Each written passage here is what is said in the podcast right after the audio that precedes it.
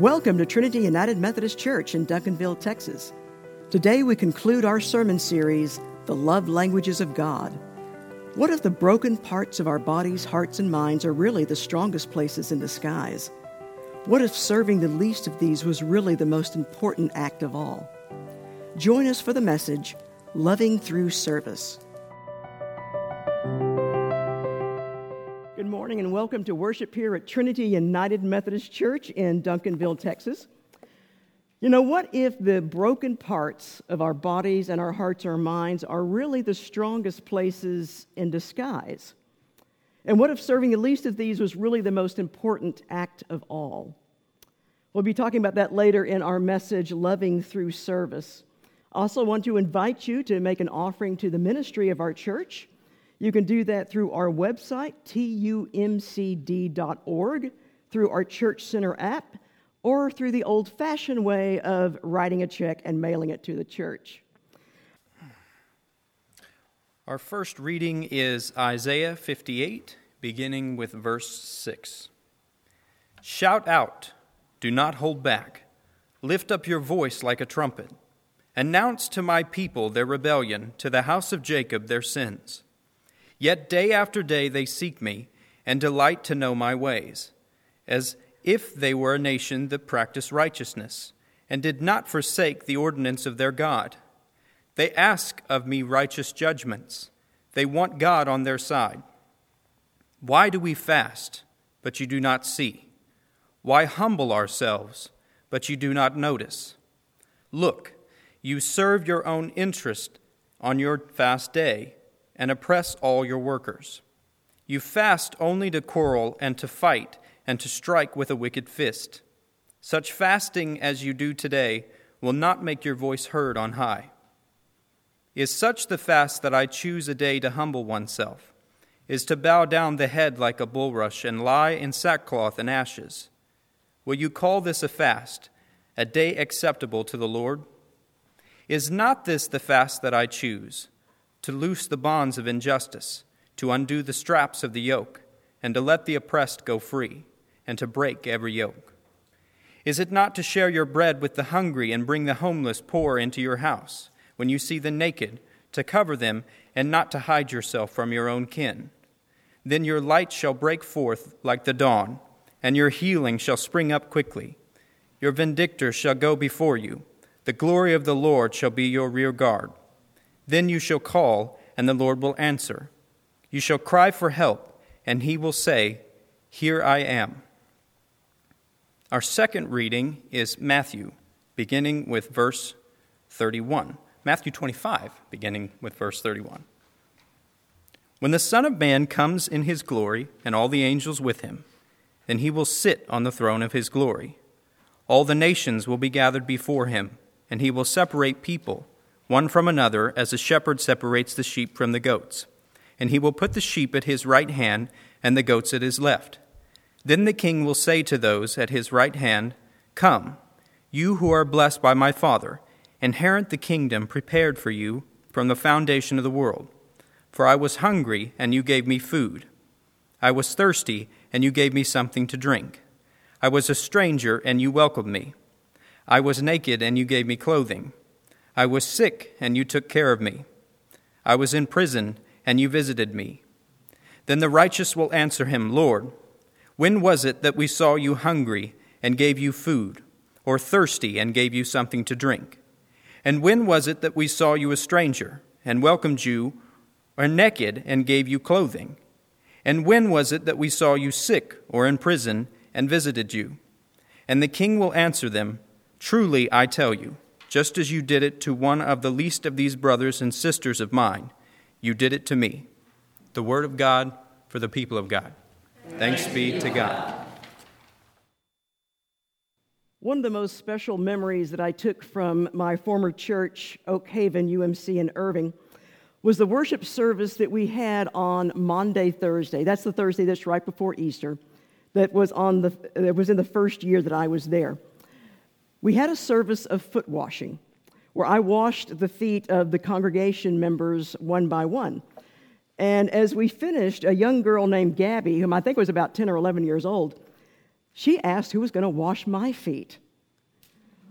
Well, that wasn't part of the service that I had planned.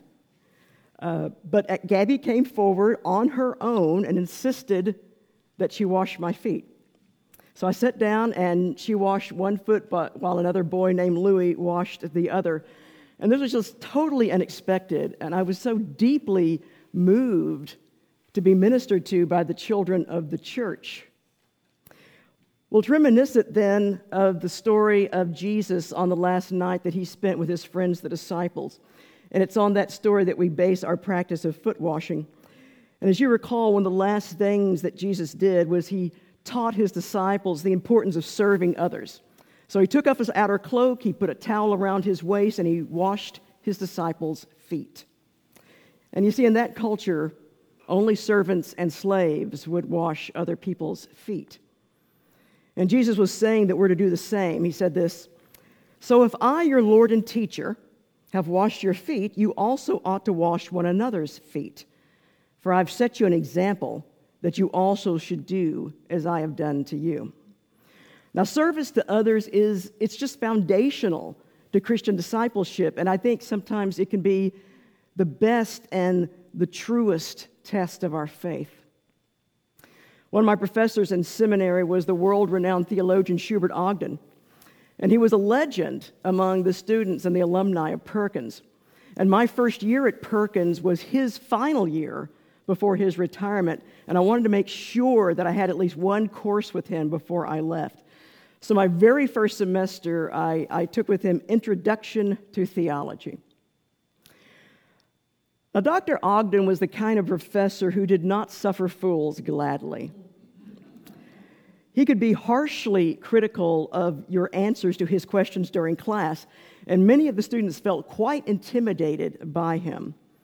But I was determined not to let intimidation rob me of the opportunity to interact with one of theology's great minds. But I can tell you that I thought very carefully before opening my mouth in class. Well, one day Dr. Ogden said something, though, that had a greater impact on me than anything else I ever heard him say. And he was considering the gospel passage that Kay just read earlier about Jesus' parable of the separation of the sheep and goats. And he shared that this story, this parable, was what kept his own ego in check.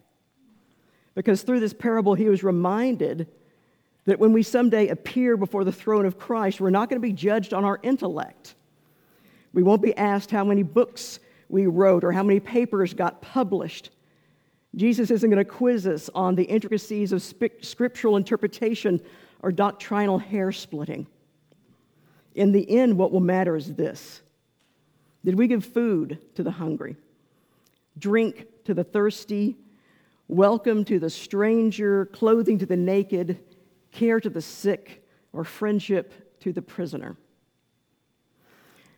Schubert Ogden could be a very arrogant man, but it did sound to me as if he still knew what was of true importance. Though it did make me wonder just how arrogant he would have been without that parable. but I was very grateful, though, to have at least had one semester with this great theologian.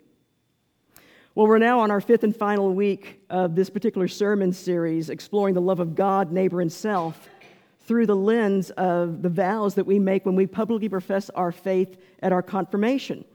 And among those sacred vows we make, we include this As a member of this congregation, will you faithfully participate in its ministries by your prayers, your presence, your gifts, your service, and your witness? And so these five things prayers, presence, gift, service, witness these are ways that we express our love and our faithfulness, not just to the church but to God as well. And fulfillment of these vows are how we exhibit love for God, love for neighbor, and also love for ourselves. And each week we have been examining one of these vows and then making a, a connection between one of these vows and then one of the five love languages that was identified in the 1992 book by Gary Chapman called The Five Love Languages The Secret to Love That Lasts. And the premise of this book, and I know many of you are familiar with it, but the premise is that different types of actions make different types of individuals feel the most loved and valued. And on week one, we explored what the author calls words of encouragement. That is, verbal expressions of love and appreciation. And then we connected the words of encouragement with the words of prayer. In the second week, we looked at the love language known as quality time. Because some people feel the most loved and valued when someone spends significant amounts of quality time giving them just their undivided attention. And we connected that love language with the vow of presence. The third week, we examined the love language of receiving tangible gifts and connected that with the vow of gifts. Now, the next vow in the series is service prayers, presence, gifts, service, witness. But because last Sunday was All Saints Sunday, we decided to flip the order of these last two of service and witness because we thought that the vow of witness so neatly fit in with the theme of All Saints Sunday about how we're surrounded by so great a cloud of witnesses. Linking witness, however, to one of the love languages, as I talked about last week, was a challenge. We ultimately linked it to the love language of physical touch because some people feel the most loved when they receive just everyday acts of physical affection from their loved ones.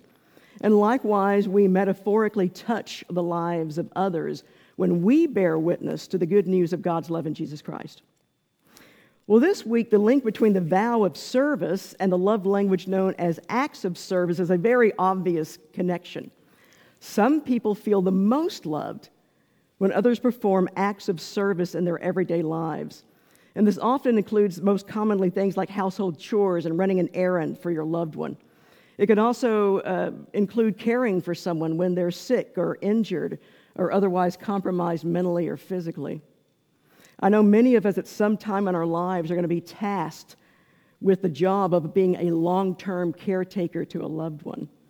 And I think sometimes this is perhaps the most ultimate example of loving someone through acts of service. I know I saw this as my oldest sister Anne took care of both of our parents there toward the end of their lives. It was a magnificent act of service to witness. Now, there's an overlap among all these vows and love languages.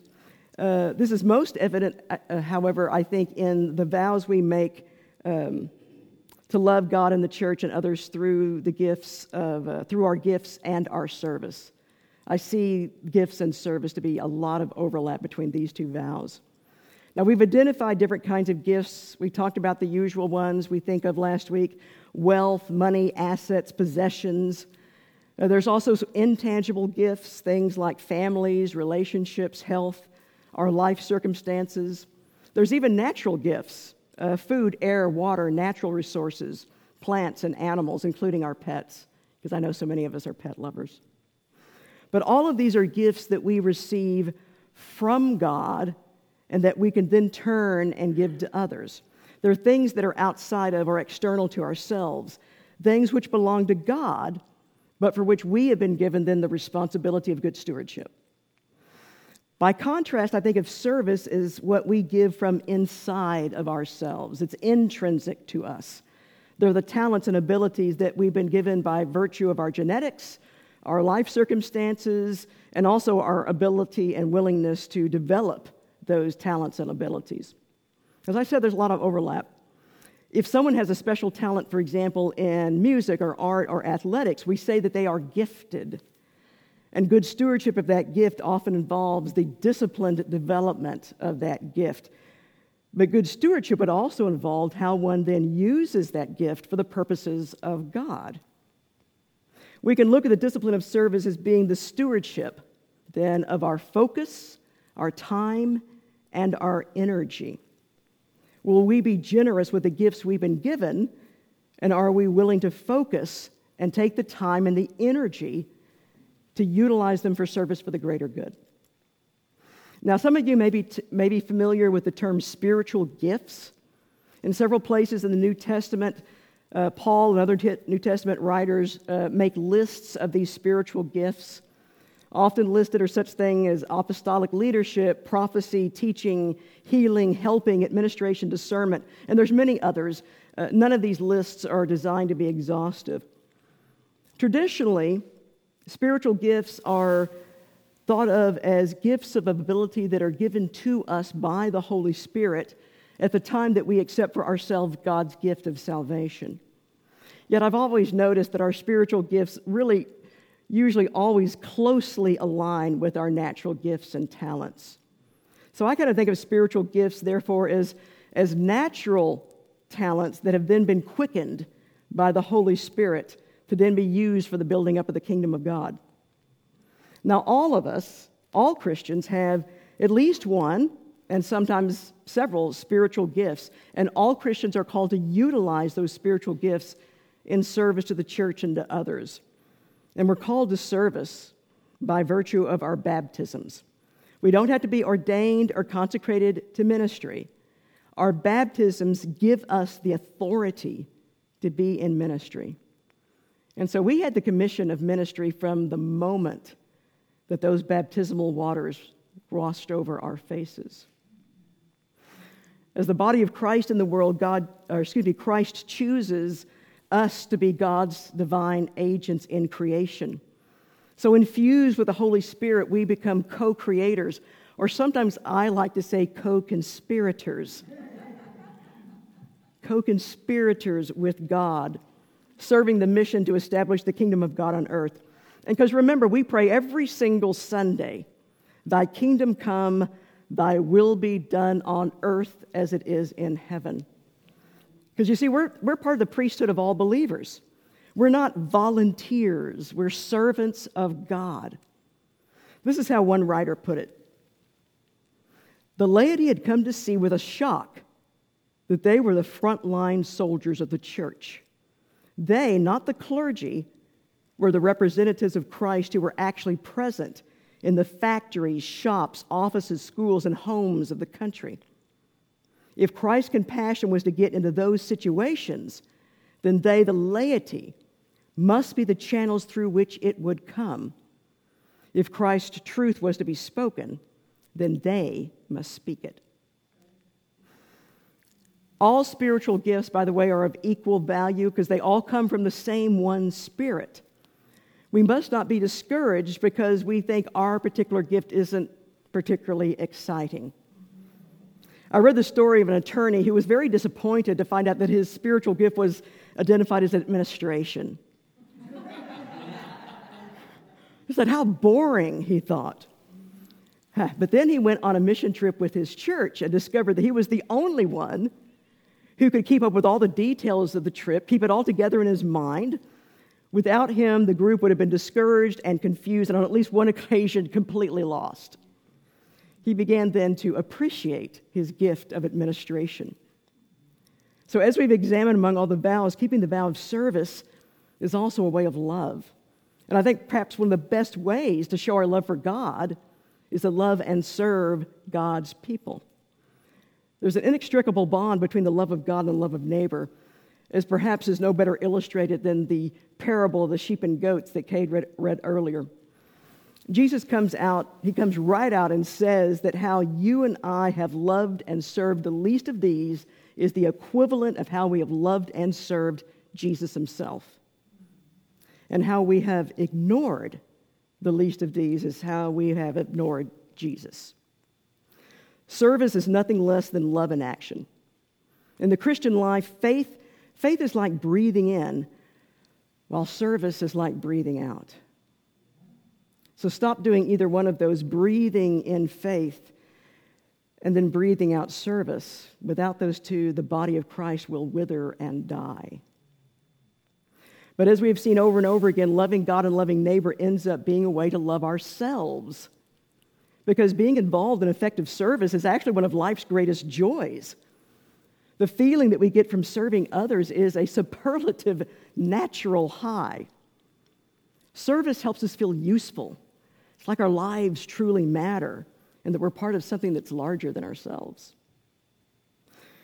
This joy we feel can even be a guide to this type of service to which we're being called.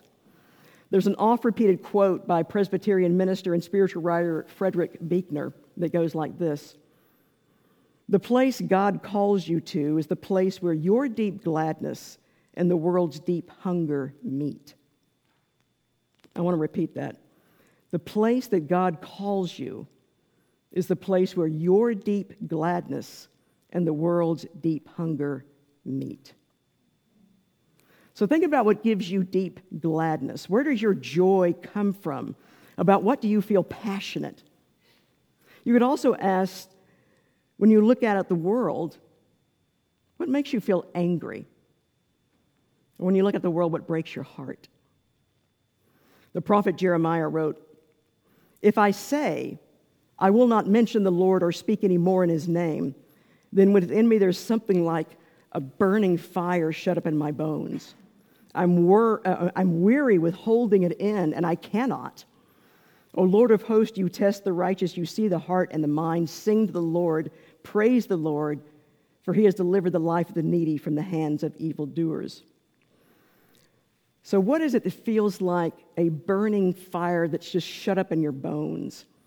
Is there something that you're just weary from holding in?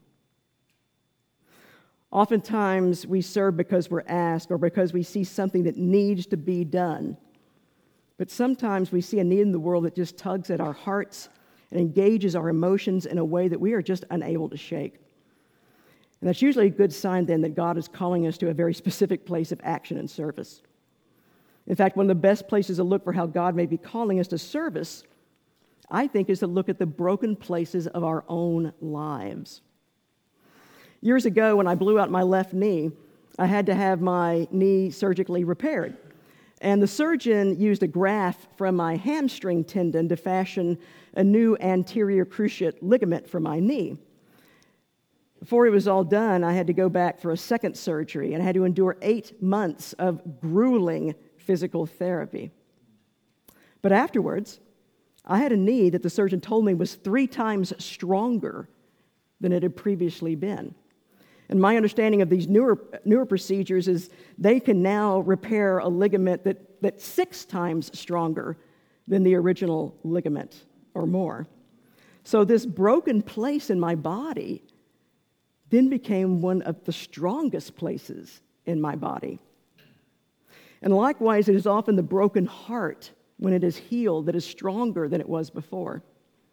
We sometimes calling, call this being older and wiser. The particular ways and places that our hearts have been broken can direct us to where God is calling us to serve. For example, if you had to struggle with a learning disability as a child, then you may feel a special call to help children now. If you've survived a serious disease or injury, you may have a special call to help with those who are still in the throes of dealing with a similar condition. If you know what it's like to go to bed hungry, then helping the poor and homeless may be a great place for you to serve. If you know what it's like to feel depressed and hopeless, then you can often reach others who are also suffering in that way. We often think that our brokenness disqualifies us from being able to serve effectively. But so often the exact opposite is true. Our broken places can become our strongest places, especially when we use them to love and serve others. I think this is reiterated in the letter to the Ephesians, where it says, The gifts Christ gave were that some would be apostles, some prophets, some evangelists, some pastors and teachers to equip the saints for the work of ministry and for building up the body of Christ. These verses say that our spiritual gifts have been given to us to equip the saints.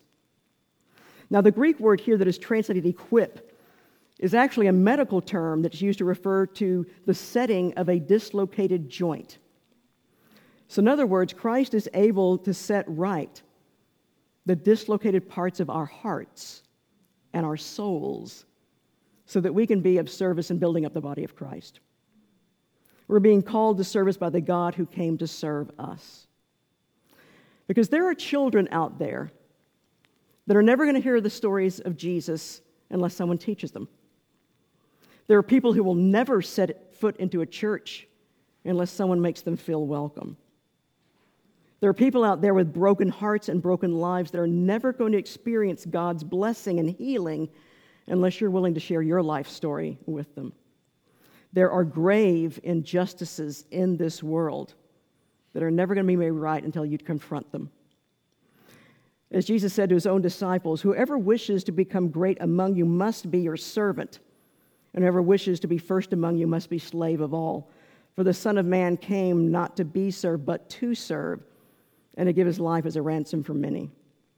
So may we never forget that just as you did it to one of the least of these who are members of my family, you did it to me. Amen.